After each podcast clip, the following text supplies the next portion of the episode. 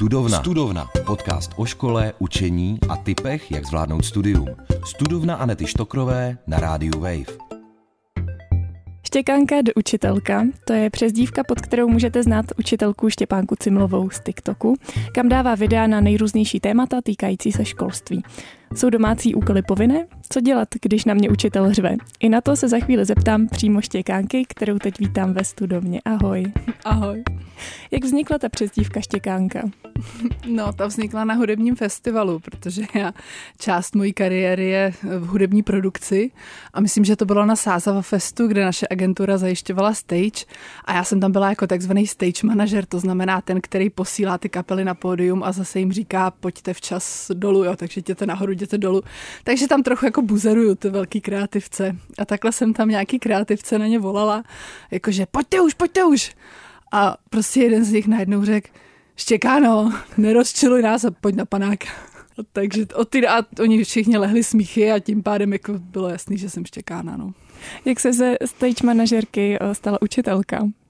Já jsem byla vlastně učitelka dřív, protože já jsem, mám několik takových životních zkušeností, k tomu se asi dostaneme, který mě vedly k tomu, že jsem chtěla jít na pedák, že jsem chtěla se stát vlastně učitelkou ale ty přijímačky na pedák jsem dělala a tak strašně se mi tam nelíbilo to prostředí a ty lidi, kteří tam byli už na těch přijímačkách, že jsem zvolila místo toho prostě VŠE management.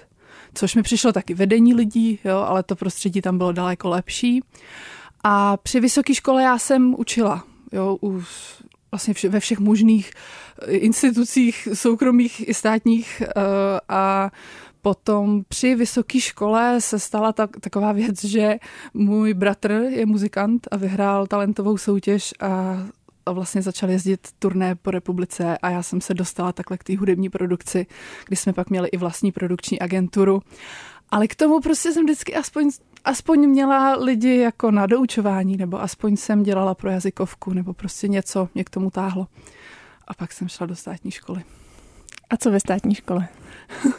No, tak taková ta poslední, eh, poslední kapka, nebo jak se to říká, byl, byl učňák, kam jsem šla teda na svůj do té doby nejvyšší úvazek. Jsem šla vlastně na tři čtvrtě úvazku a ostatní své aktivity jsem kvůli tomu jako utlumila, protože jsem si řekla, tak to zkusím teda jako naplno.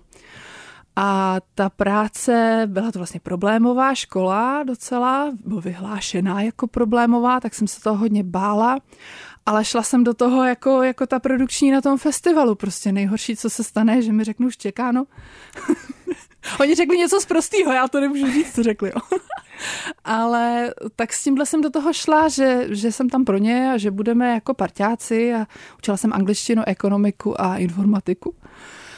A bylo to hrozně super s těma dětma, no, nebo mladýma lidma. Bylo to fakt jako výborný, strašně jsme se rozuměli, bylo to skoro jak v takových těch amerických filmech, jak ta moderní učitelka přijde do té školy v tom getu a způsobí tam revoluci, protože s nima repuje. Já jsem s nima taky repovala. ale i tak jako bylo to prostě přesně super, ale co nebylo super, byl přístup těch kolegyň teda a potom i vedení školy. Eh, vlastně my jsme nenašli schodu s těma kolegyněma a ten první rok mě tak nějak nechali žít a potom ale už, to už se začaly stupňovat takový různý invektivy, jako že bych tu práci měla dělat jinak a že bych měla držet partu a měla bych být kolegiální. To znamená v té třídě prostě dělat něco jiného. Bylo to, bylo to vlastně náročné v tom, že jdeš do práce a ta práce je náročná, nevíš, co, nejsi si úplně vždycky stoprocentně jistá, že to, co děláš, je úplně stoprocentně super. A když pak přijdeš ještě mezi kolegyně, který ti řeknou, tak takhle ne, tak to se těžko jako pracuje, no. To, tak jsem řekla, že, že ne. A pak přišel covid a pak se to zase celý a pak přišel TikTok a tak dále. Jo, jo, jo. Pojďme se ale ještě vrátit uh, trošku zpátky, protože ty jsi na střední odjela studovat do Kanady. Tak jak to ovlivnilo tvůj pohled na český školství? Naprosto zásadně protože já jsem šla z českého gymnázia osmiletého a já jsem si připadala vlastně na základě toho, jaký jsem tam měla výsledky a co mi tam bylo říkáno, že jsem vlastně hloupá. Že jako ze mě asi nic nebude. Nebo že asi budu někde nějaká úřednice, nevím. Ale jsem si nějak řekla, že to asi, ale jako nemusí být úplně pravda, nebo nech, nechci to. Tak, tak jsem se dostala nějak přes, přes známý jsem se dozvěděla o tom, že je možný jet studovat do Kanady na rok, tak jsem odjela a, a vlastně ta škola, ta místní, obyčejná státní škola, mě z těchto pocitů normálně vyléč, vyléčila, ale během jakože měsíce. A několik faktorů, jo. Učitelé jsou absolutně podporující plně podporující, prostě oni jsou tam pro vás.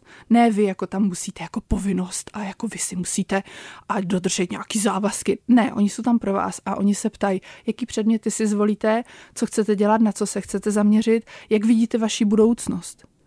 Mě na Gimplu nikdo neptá, takhle prostě. Říká, tady to budeš dělat a jako ne, žádná diskuze. A, takže jsem z toho byla taká vyukaná a hlavně volitelnost předmětů.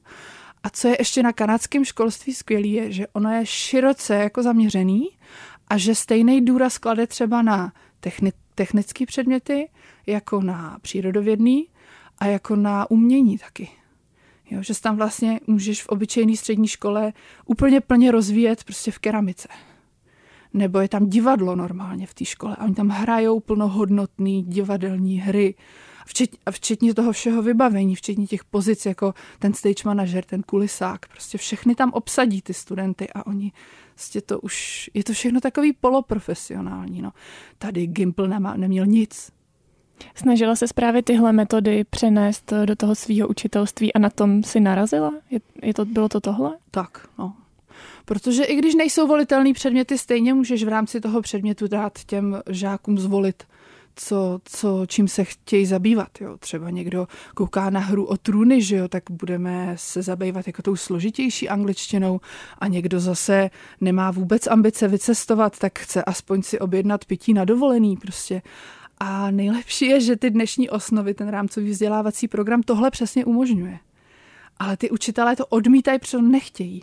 Samozřejmě zase ne všichni učitelé, prosím vás, já vždycky říkám špatní učitelé, jo, ale je jich bohužel fakt hodně. Je něco z té Kanady, co naopak bys tady viděla nerada? Mm, z Kanady asi ne, tam někdy, mož, někdy možná až moc ty učitelé jako by měli naučeno, co mají říkat, bylo vidět. Přišlo, že mají jako nějaký centrálně daný manuál a někdy jeli prostě na automat teď už to vidím, jo, únava, prostě 30 lidí na vás něco jako hůčí, jo, a tak řeknete, jo, jste dobrý, jste, jo, leadership, dobrý. Ale co je docela zajímavé, je, že vlastně i oni na automat jeli tyhle ty jako pseudomotivační poučky, ale český učitel, když je vyhořelej a unavený, tak začne ječet a rozčilovat se. Takže radši prostě generický motivační poučky, než nějaký prostě rozčilování. Pracovala jsi v Himalájích jako ekonomická poradkyně managementu místní školy a učitelka. O tom si napsala i knížku. Co se naučila tam? O tom jsem hodně přemýšlela.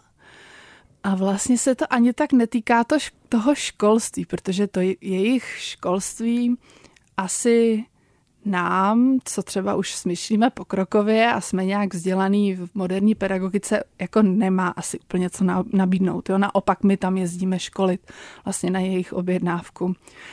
Ale co mi tam přišla jako nejlep, největší lekce je v té, jak chápat tu rozvojovou pomoc. Jo? Když někam jdete pomáhat, tak jsem tam viděla spoustu lidí, který si tam jeli léčit nějaký svoje ego, jako, nebo, nebo tam přijeli, protože chtěli pomoct, jako, ale po celém světě jsou lidi úplně stejný, jo. Jsou tam chytrý lidi, hloupí lidi, jsou tam skvělí lidi, jsou tam i hajzly, prostě, jsou tam vyčuraný lidi.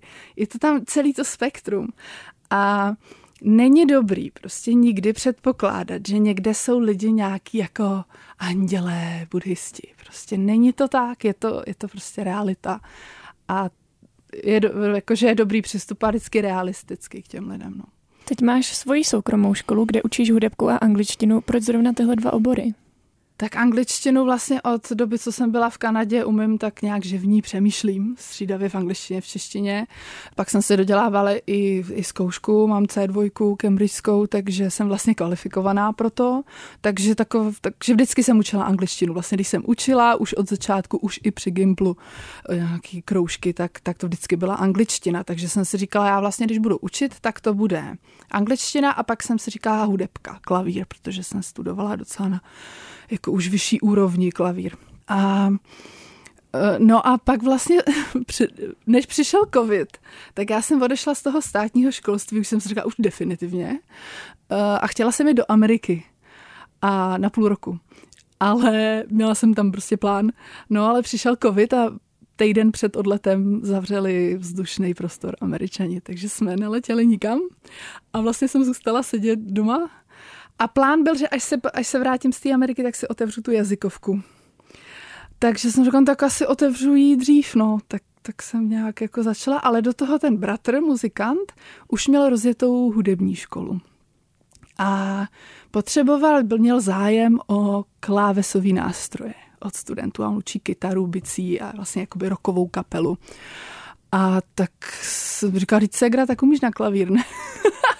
jsi učitelka a umíš na klavír, tak, tak pojď to zkusit. A říkala, tak já myslím, že tu angličtinu. Začala jsem učit klavír a asi do jednoho měsíce se to nějak rozkřiklo a měla jsem plný rozvrh klavírů. Takže z plánu na jazykovku, jak si sešlo. Ale mám, mám, mám klienty eh, jako, a mám ještě pak dom školáky, to je ještě druhá část toho, co dělám. Hudbu učíš metodou barevné klávesy. Co je to za metodu a co tě k ní přivedlo, jak tě to napadlo? Napadlo mě to kvůli dětem, protože se mi přihlásili děti čtyřletý, pětiletý a Eh, viděla jsem, že to chtějí dělat, že jsou tak nějak základně, mají proto nějaký predispozice, nechci říkat jak úplně talenty, ale prostě jsem říkala, tak bych je asi rozvíjela. Ale narazili jsme na to, že tři čtvrtě hodiny se prostě nevydrží úplně v té jedné místnosti soustředit na to, jo, sedět u toho klavíru, na ty, na ty klávesy. Prostě hledala jsem něco, co by je zaujalo a já jsem hrozně náročná na to, aby ten žák, aby ho to prostě strašně bavilo. Každou vteřinu, abych viděla, jako, že mu to něco dává. Jo když je to ještě individuální takhle hodina.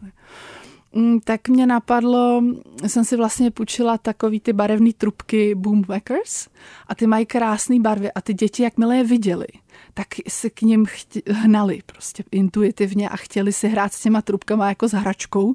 Ani taky nezajímalo, že je to vlastně hudební nástroj. A tak jsem si říkala, no co kdybych tohle udělala z toho klavíru? Tak jsem ho polepila těma barvama, tou, tou duhou vlastně. A ty děti stejně takhle se hnaly najednou po tom klavíru, protože byl barevný, protože byl hezký. Tak jsem na to pak nabalila e, barevné noty, že by teda mohly podle notiček. A pak mě napadlo, že ty malí děti ty noty prostě úplně někdy neviděli, jako co to jako je.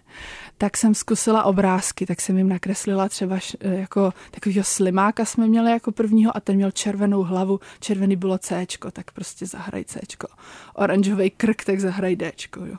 A takhle prostě hráli slimáka a to je strašně bavilo. Tak jsem jim nakreslila takhle těch obrázků víc a vlastně takhle se bali. A pak nějaký rytmický cvičení a celá jakoby metodika se postavila na těhle na těhle. Není to jenom, že hrajeme, prosím vás, jak si někdo na internetu vždycky myslí, že jako opomímíme prostě celou nauku a všechno a že hrajeme jako podle barev, asi podle barevných kartiček, nebo nevím, jak si to představuju. Hrajeme normálně podle not, jenom je to prostě udělané, aby to bylo hezký. Studovna. Studovna. Podcast o škole a studentském životě. Na rádiu Wave. Pojďme k tomu TikToku. Jaký byl ten začátek? Šla si tam s tím cílem, budu šířit osvětu? Já si přesně pamatuju, kdy mě to napadlo, když byl ten covid, a tak jsem se jako doma nudila a myslela jsem, reflektovala jsem ten čas strávený na tom učilišti, na té poslední škole.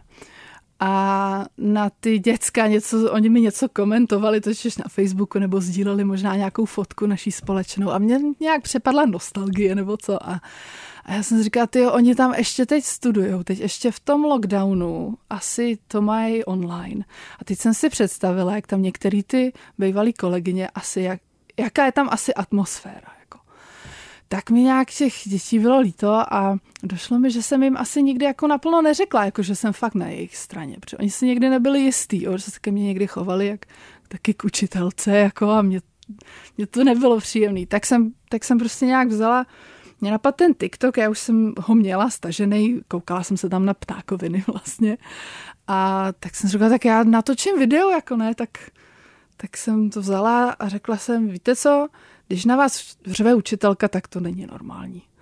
A v takovýmhle duchu jsem jako namluvila minutový video a jsem to zavřela, šla jsem spát a ráno jsem se probudila a mělo to asi 100 tisíc zhlídnutí a A potom asi tři eh, čtvrt milionu prostě začalo to a, a já měla několik tisíc sledujících na tom účtu. Jsem si řekla, aha, no. A teď mi začali psát, jako co se jim děje v té škole. Takže od té doby vlastně veškerý můj content je víceméně reakce na to, co mi ty lidi a děti píšou. To jsem se právě chtěla zeptat i na ty reakce. A i na ty témata, jak se vybíráš, často jsou dost kontroverzní. Myslím si, že i proto to rezonuje. Hmm. Tak eh, jak s tím pracuješ s tím výběrem?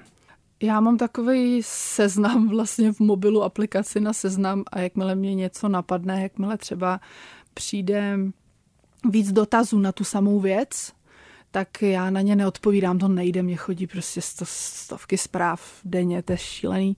Ale jakmile se tam začne něco opakovat, tak to jakoby zaregistruju a dám si to na ten seznam těch námětů. Teď, teď už taky vlastně mi posílají docela zajímavý náměty i samotný učitelé, nebo celá takový ten systém těch sociálních sítí, který se mi kolem toho nabalil, jo, že už vlastně sleduju všechny ty novinky v tom školství a co by se mohlo týkat těch dětí a Samozřejmě taky, co se týká duševního zdraví, protože já jdu vlastně tou cestou té pedagogiky a duševního zdraví taky, takže různě. No. Jsou tou primární cílovkou ty děti nebo studenti? Beru to tak, že takový ty nejakutnější problémy, kdy je těm dětem fakt jako špatně a píšou mi v noci, že se bojí jít do školy, to bývá druhý stupeň základní školy. Potom střední školy taky, ty už píšou jako složitější věci. Dost často se jako prakticky ptají, hele, jak je to právně, jak to mám řešit, jak mám postupovat. Píše docela dost maturantů, a občas někdo i z vysoké školy, že tam i tam narazili na prostě nějakýho pedagoga, který je vydusil a choval se, choval se protiprávně vlastně. Ale myslím si, že to moje gro je ten druhý stupeň, jako sedmi, sedmá, devátá třída a prvák, druhá střední asi bude. Dostáváš hodně těch reakcí a to i těch negativních, třeba v těch komentářích. Jak s tím pracuješ? Já jsem si vlastně v jednu chvíli řekla, samozřejmě pracuju s tím různě, v průběhu taky se to vyvíjí. Eh, ze začátku jsem to promazávala, i eh, jakože, aby to nebylo aspoň tak sprostý a vulgární nebo nějaký hnusný, protože jsem si říkala, přece nebudu na svojí platformě propagovat opačný názory nebo dávat jim prostor, že jo? tak jsem to občas mazala a pak to začalo být nějaký už toho moc, tak jsem říkala, nebudu to mazat, Uh, úplně se od toho jakoby odosobním, řekla jsem dobře, ten veřejný profil jakoby není můj. Není to můj prostor, já tam dám to video, ale ta komentářová sekce už pak není můj prostor. To je prostě tržiště a ať se tam každý zcela za sebe, sám za sebe vyjádří a ať se tam pofláká. Takže to je teď moje filozofie, nemažu absolutně vůbec nic, nechávám tam všechno. Proto to taky tak vypadá, jak to vypadá někdy, hlavně na Facebooku teda.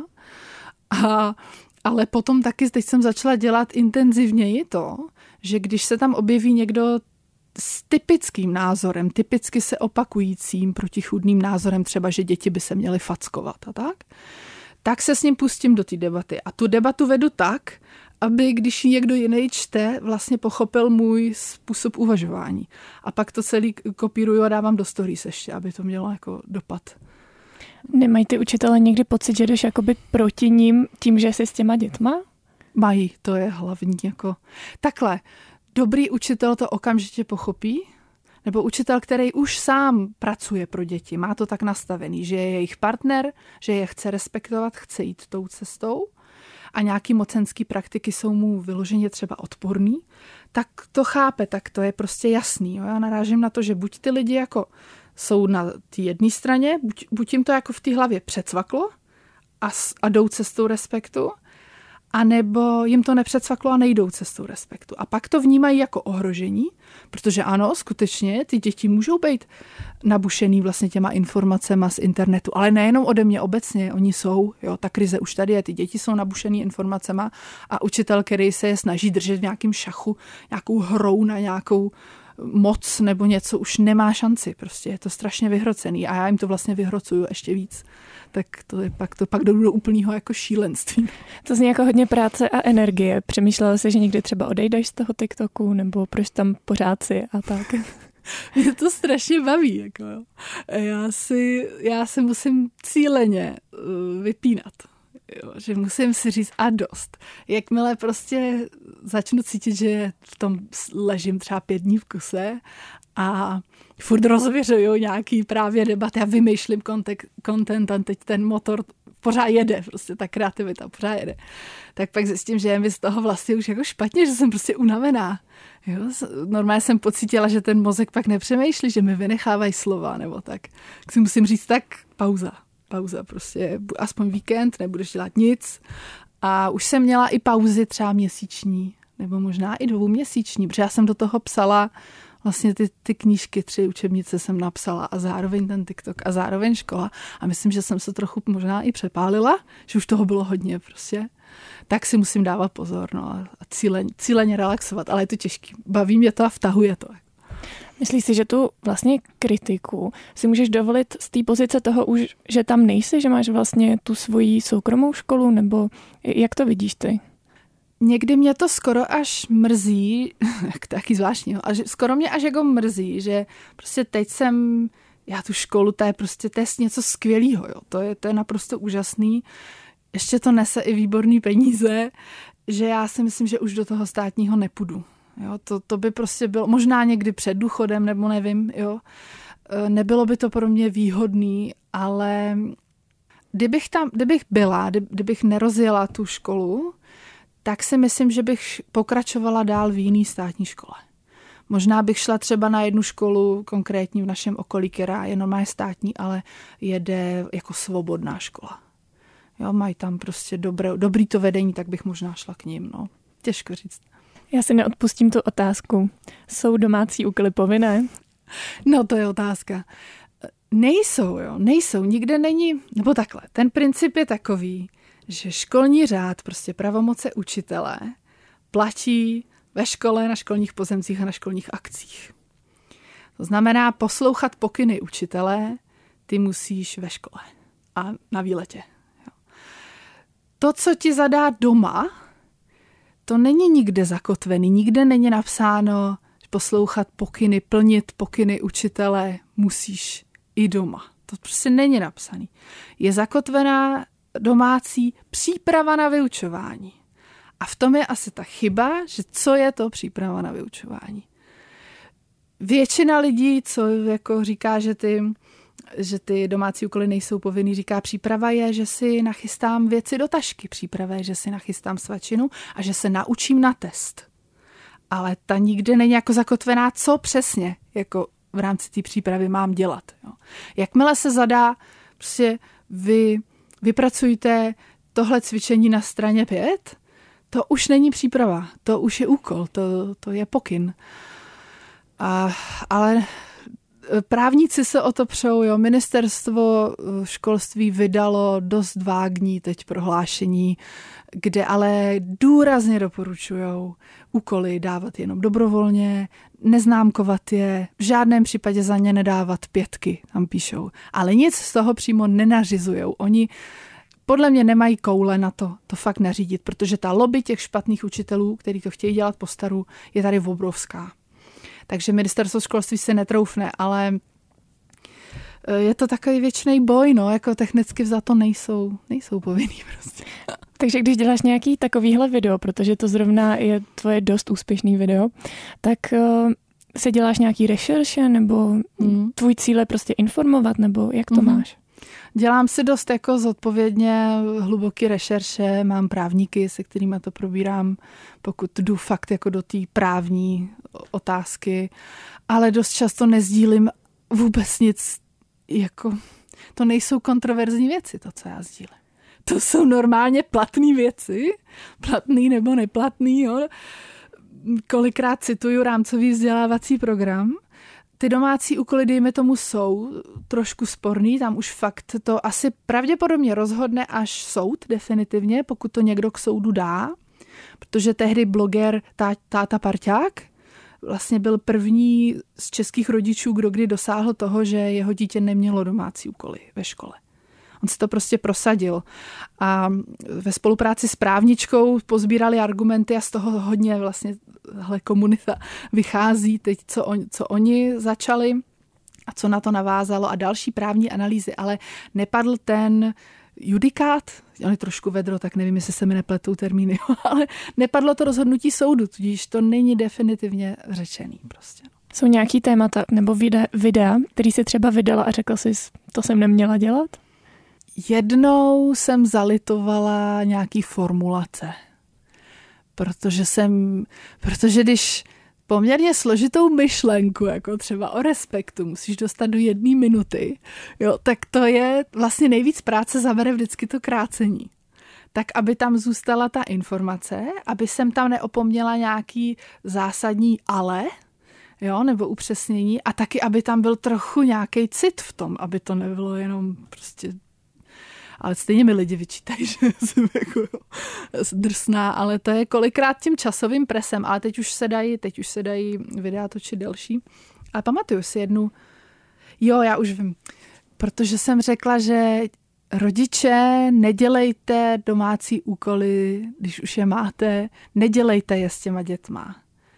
Nebo já říkám rodičům dětí, který učím, nedělejte s nimi doma ty úkoly. Nechte to bejt, protože, ale myslela jsem to tak, že někdy ty učitele, teda někdy ty rodiče zbytečně jsou zvyklí jako tlačit na ten výkon a pozorovat to dítě a hned mu říká, tady to máš blbě, tady to máš blbě. A já třeba celou hodinu strávím s tím dítětem v tom, že to nevadí, když to budeš mít blbě, jo, zkus to prostě nějak. A taky potřebuju vidět, jaký chyby udělalo to dítě, abych to s ním mohla probrat, že jo ale když to s ním vlastně maminka doma probere, opraví a odevzdá dokonalý úkol, který třeba ještě napůl psala ona, jo, abych jakože já, paní učitelka, byla spokojená, tak to je vlastně blbost. Jo. Tohle jsem chtěla říct, tak jsem řekla jako rodiče, ne, nedělejte, nepřipravujte se s těma dětma, já si je připravím. Jo, a ta formulace já si je připravím možná mohla jako vyznít blbě, no. Často řešíš neoprávněné chování učitelů. Sama jsem třeba šikanu ze strany učitele na střední zažila. Děje se to pořád. Hmm. Co bys poradila těm, kterým se to děje? Nebo je to pořád takový uh, problém i dneska? Je, evidentně je prostě. No. Já jsem taky myslela, že už to není. A ten, ten ohlas na tom TikToku mě škaredě vlastně probral. Jo? Já jsem myslela, že to bylo tak nějak za nás a, a potom, že na té jedné škole, že asi bude nějaká vadná, ale, ale jako bylo je takový probuzení vošklivý, no, děje se to masivně a bohužel tady je obrovská pravomoc u těch ředitelů školy. Jo? Ten ředitel vlastně rozhoduje, kdo tam bude pracovat a kdo ne a jak. Takže pokud tě nepodrží učitel, teda ředitel jako studentku, tak vlastně nemáš šanci. Jo? To, jako všechno právo stojí na tvý straně, školská inspekce, všechno. Ale když není ta vůle těch lidí, kteří mají tu moc skutečně to právo prosadit, tak bohužel je to dost, dost beznadějný. Vlastně ta vymahatelnost práva ve školství je strašně špatná. A co třeba ti ty uh, děti teď nebo studenti píšou, co, co konkrétně řeší? Myslím si, že úplně nejčastější problém ani nejsou nějaký ty právní věci, ale jednoduchý to řvaní vlastně. Eh, agresivní atmosféra, neustálý křičení, zvýšený hlasy, tlak, eh, neférový známkování, chvátání. Vlastně si poskládáš z toho v hlavě takovou tu křičící, vy, vynervovanou učitelku, která akorát v něčím vyhrožuje vlastně. A tím, jak furt ty děti v tom jsou celý den nebo studenti, vlastně taky se jim to jako probourá do hlavy a jsou strašně nešťastní a strašně vynervovaný, protože pak mají ze všeho strach vlastně. Protože všechno, co přijde jim novýho vždycky na obzor, jako maturita, tak neuděláš maturitu. Když nebude tohle, tohle, tohle, neuděláš maturitu. Jo? Fu, každý den třeba slyší, neuděláš maturitu nebo nepustím tě k té maturitě. Jo, tak si jim to jako probourává do hlavy. Ale to jenom proto, že tam mají učitelku, která prostě nezvládá svoji práci. Takže to se jim vlastně snažím říct. Když, když to nejde teda, když se nejde obrátit na ředitele, ředitel nekoná, zkuste se od toho uh, oddělit jako vnitřně. Zkuste si fakt říkat, ono to pomůže. Říkat si jako, ten učitel tady ječí jako šílenec, to znamená, že selhává. Nikdo normální, kdo je profík, neječí v práci jako pitomec. Neječí každý den. Jo, nerozčiluje se kvůli běžným provozním věcem, jako je známka z diktátu. Prostě proč by se kvůli tomu někdo měl... Jo, takže já vždycky dám taky analytický videa. Dělá vaše učitelka tohle, tohle, tohle, tak je psychopat. přijde mi, že možná v některých situacích to může být dost takový to slovo proti slovu těch žáků, učitelů a tak, ale s tím do toho už se asi nemícháš, ne? Před, nebo jaká je ta tvoje role, že dáváš ty informace? Uh, tak, já říkám, když se vám děje tohle, tak, jo, protože to já nevím, jak ty situace vypadají, ale zv... nebo ani ne, řekla bych, zvolila jsem stranu, jo, ale já jsem nezvolila stranu, jo, já, já z těch dětí, jak mi popisují tu situaci, můžu vyčíst, jaká je tam atmosféra aspoň. Jako to, že je už jenom, že je to dítě vynervovaný, tak je tam něco špatně. Už jenom, že toho učitele nesnáší. Eh, ono to není tak, že eh, dítě přijde do školy a programově nesnáší učitele. Jo, to, když se od tohohle oprostí, že, to, že jsme vlastně buď spíš pozitivní nebo takový neutrální bytosti a teď přijdeme do školy a najednou začneme nenávidět učitele, to je divný, ne? Tam musí být něco špatně, že se tam tvoří takáhle nenávist. A, a jako a učitel je tam v pozici prostě přirozený autority, i formální. A má pravomoc a schopnosti to ovlivňovat, jaká tam ta atmosféra bude. Ty děti to neovlivní, ten učitel to má mít pevně v rukou, takže já vlastně apeluju na tu profesionalitu a na to, aby ty učitelé pečovali o to prostředí pro ty svý žáky. Máš nějaký další plány s tím TikTokem? Tak nějak eh, to běží, tak jak to běží, tak, tak to nechat běžet, uvidíme, to roste vlastně neustále, to tak jako pomalu nebo někdy rychleji skokově třeba vyroste. Chodí, chodí spolupráce, což je samozřejmě taky zajímavý, tak se snažím vybírat tak, aby to bylo přínosný pro moje sledující a vlastně pořád mám na zřeteli ten, ten content. A jsem zvědavá, jestli se někdy stane to, že ten můj content eh, nebude potřeba jestli se někdy jako začnu, jestli ty hlasy těch šikanovaných studentů začnou jako mizet. Ale, ale oni, oni spíš rostou. Jako. Tak eh, pojďme už asi na závěrečný tip. Jakou radu bys dala svému já, které teď studuje na vysoké škole? Já jsem si dala sama sobě tu radu, když jsem studovala na výšce. Šla jsem do toho vědomně a vyplatilo se mi to milionkrát a ta rada je, nespolíhejte se, že vám něco dá ta škola, jako to studium, jako takový.